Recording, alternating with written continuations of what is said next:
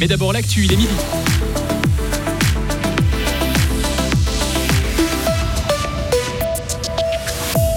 Le Niger est le troisième pays du Sahel à subir un coup d'État depuis 2020. Dans le canton de Fribourg, on fait preuve d'inventivité pour célébrer la fête nationale, même si les feux d'artifice font toujours recette. Et puis on voit, Benoît Halt voit la ligne de départ de la Mini Transat se rapprocher après trois ans de préparation. Demain, en partie ensoleillé, venteux et orageux en soirée, instable et orageux pour euh, samedi. Delphine Bulliard, bonjour. Bonjour. Les militaires ont renversé le pouvoir au Niger. L'annonce a été faite hier soir à la télévision nationale. Le président Mohamed Bazoum, élu démocratiquement en 2021, est actuellement retenu par la garde présidentielle. Vos précisions, Noah Pochard à l'origine une dégradation de la situation sécuritaire dans les pays ainsi qu'une mauvaise gouvernance économique et sociale. C'est ce qu'estiment les militaires à l'origine du coup d'État. Selon eux, l'armée, la police ainsi que la gendarmerie se sont ralliés à cette cause. Le président nigérien rejette pour sa part ce renversement. Depuis hier soir, le Niger est coupé du monde. Les frontières terrestres et aériennes sont fermées jusqu'à la stabilisation de la situation. Un couvre-feu est aussi instauré jusqu'à nouvel ordre. Des manifestations pour la libération du président ont eu lieu, mais ont été repoussées par des tirs de la garde présidentielle. Et quelle réaction de la part de la scène internationale, Noah? Les États-Unis, pour commencer, exigent la libération du président nigérien. Le chef de la diplomatie américaine a ajouté que l'aide du pays au Niger se poursuivra seulement si la démocratie est maintenue. La France, pour sa part, a condamné sur les réseaux sociaux toute tentative de prise de pouvoir par la force. Merci Noah.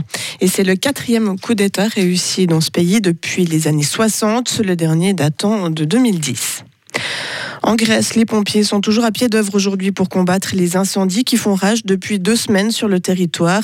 Ils s'activent avant la reprise attendue de vents forts propice à la propagation des flammes.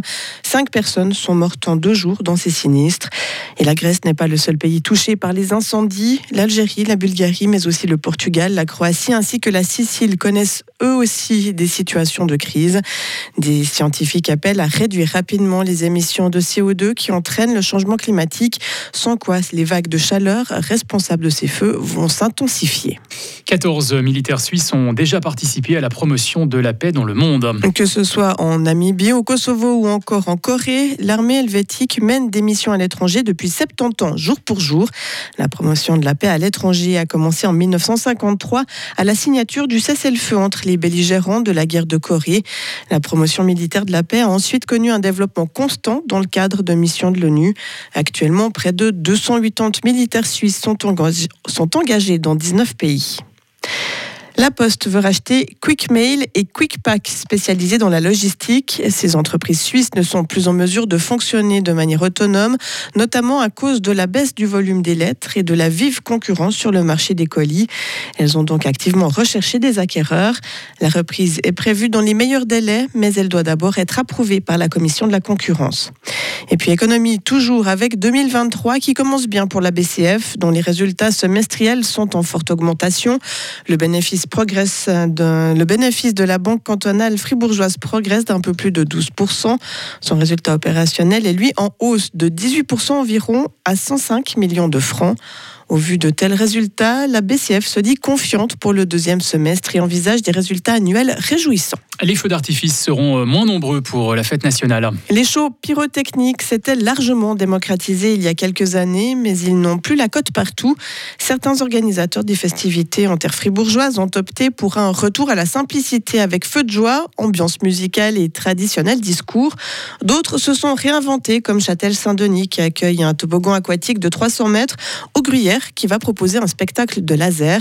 Clémentine Leu est responsable de l'e-marketing à l'Office du tourisme de la Gruyère.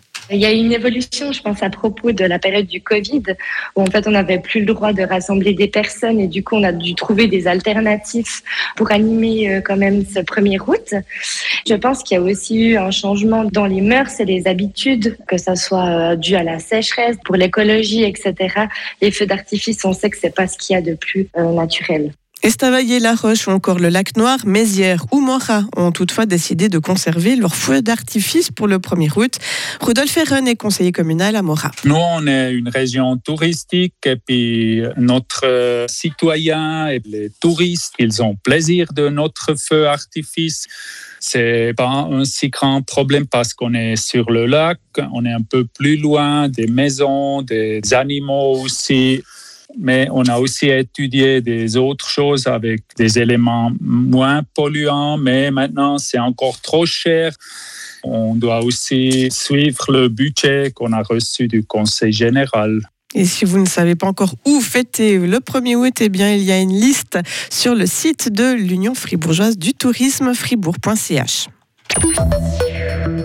La Coupe du monde féminine de football et le succès du Portugal ce matin. Une victoire 2 à 0 face au Vietnam qui subit ainsi sa deuxième défaite et qui est déjà éliminé. Dans l'autre match du groupe, les États-Unis et les Pays-Bas ont fait match nul, un partout, tôt ce matin. Au classement, les deux favorites, à savoir les Américaines et les Néerlandaises, comptent 4 points alors que le Portugal en a 3. Il reste encore une journée à disputer.